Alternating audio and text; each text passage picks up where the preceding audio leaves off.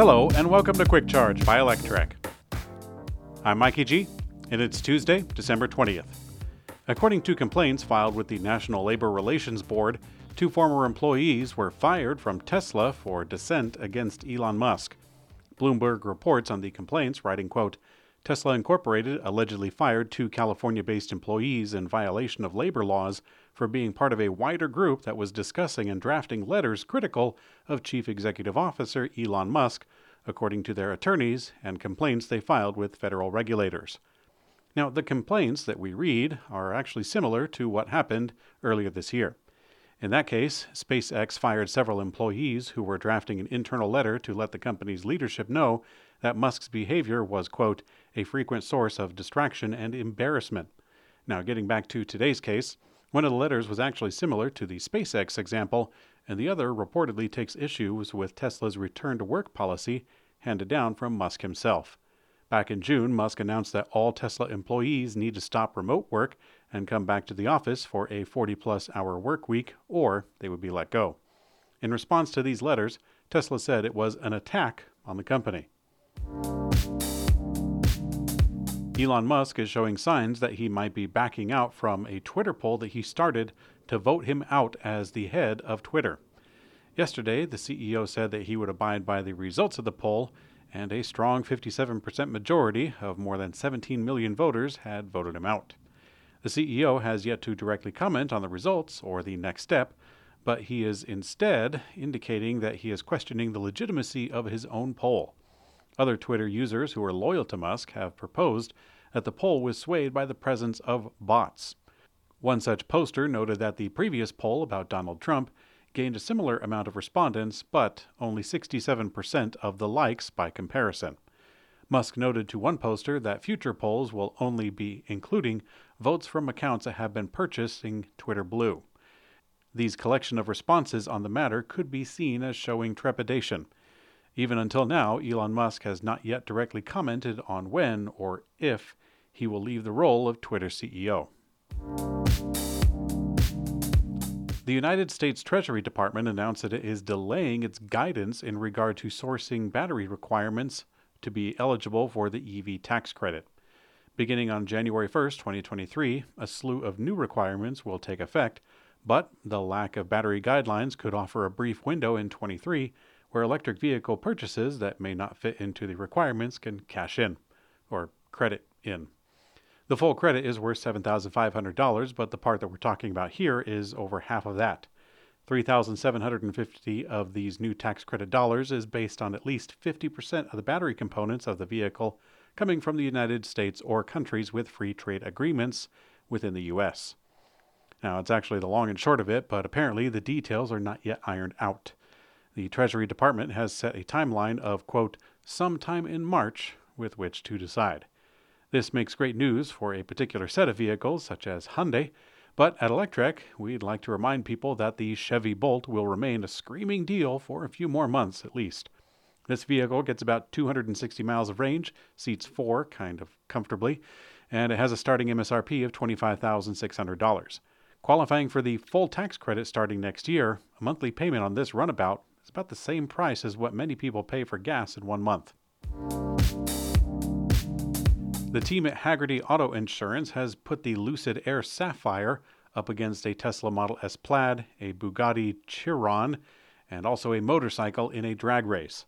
The Lucid Air Sapphire delivers 1,200 horsepower, nearly 200 more than the Tesla Model S Plaid for comparison. Lucid is calling it, quote, the most powerful sedan in the world. Now, with the video, it shows that the Lucid Air Sapphire didn't quite hit the sub 9 second quarter mile that they advertised, but it did win the race by 0.2 seconds. The closest competitor was actually the motorcycle, which was thrown in the race, the Ducati Panigale V4 SP2. I guess that's how it's pronounced. I don't know a whole lot about motorcycles. Audi is preparing to convert its entire network of global production factories to manufacture electric vehicles as they gear up to compete in the auto industry's future. Rather than building new facilities like some other car companies, Audi will work to incorporate the flexibility of what they call their state of the art plants to provide its existing operations. A primary focal point of Audi's production plan is to cut annual factory costs in half by 2033, aligning with the time that it plans to phase out combustion models. Hyundai has unveiled a new design for its next generation Kona, including the Kona Electric. Hyundai introduced its first electric Kona in 2018 for Europe and Korea, and then in 2019 with that same model. Although the electric Kona was redesigned just last year, it's getting another round of changes. The designers must have really liked the Ioniq 5 response because Hyundai is leaning into that EV aesthetic that they began. The most new distinct feature is the front lamp that stretches the length of the vehicle's nose, giving it a bolder, more aggressive look than previous models. The electric Kona features a pixelated front light bar, a first from Hyundai, and a 19 inch pixel inspired alloy wheel design and black embracing lines. Hyundai boasts a living space or interior that provides a practical features in a personalized in-car experience. Oh, I gotta love that marketing terms. A floating module and a 12 inch wide display give the high tech appearance with more ambient lighting. More details for the actual specifications of the 2024 Kona are expected in the coming months, including pricing and powertrain. In a major reveal, the U.S. Postal Service has announced that it will ensure that 95% of new vehicle purchases in the next several years will be electric. By 2026, that'll increase to 100% of new purchases.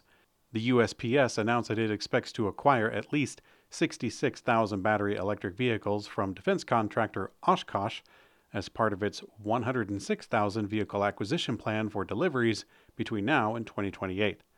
Further, another 21,000 additional commercial off the shelf vehicles are also expected to be electric. The EVs that the USPS will purchase will begin to replace its aging delivery fleet of over 220,000 Grumman LLVs, the same vehicles that you see around your neighborhood. In fact, scientists are still trying to understand how these small gas powered vehicles that carry one human and a couple hundred pounds of mail through a neighborhood speed can achieve a fuel efficiency rate of 8.2 miles per gallon. Okay, it is opinion time, and I'm just going to jump into the weeds.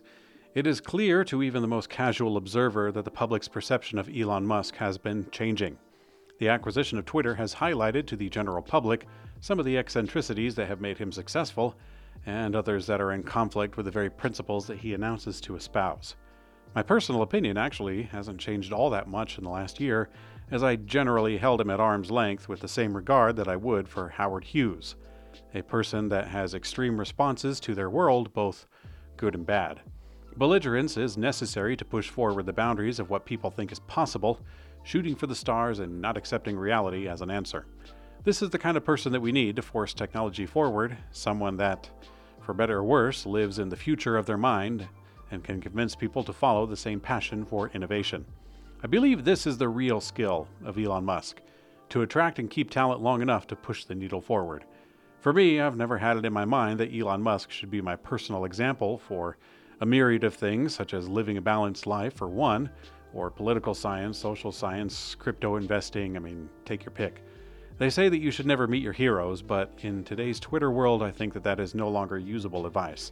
For today's era, I think that we should remember to segment the positive aspects of an admirable character and then release them from the impossible standard that sometimes we make in our mind. In today's community comment found on YouTube, Dular questions 200 million annually by 2030, to which another user, Martin Beverly, aptly surmised, I think he added a not. You are correct, Martin. When reading the script, I had mistakenly added another zero in my delivery, and I missed it during the editing too. Just goes to show you that your concentration can fail, no matter how much ginkgo biloba that you consume. I'll have to start cutting back because I really don't notice the benefits that I did decades ago when it was very popular and on TV and the Home Shopping Network and in the back of the magazines. Anyways, thanks for watching Quick Charge by Electrek. I'm Mikey G, and I hope you have a great day.